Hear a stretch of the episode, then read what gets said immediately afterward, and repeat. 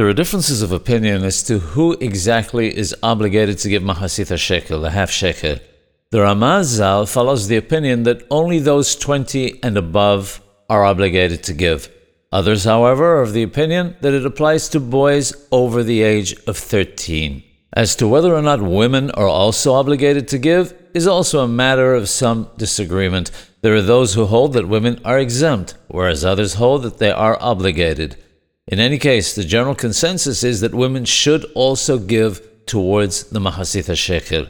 There's also a difference of opinion as to whether very young children should be included in the giving of the Mahasit HaShekel.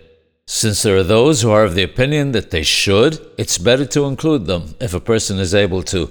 Since it says that it's an atonement for one's soul, lechaper al nafshotechem, it's good to include them also. Once a father starts giving on behalf of a child, he should continue every year.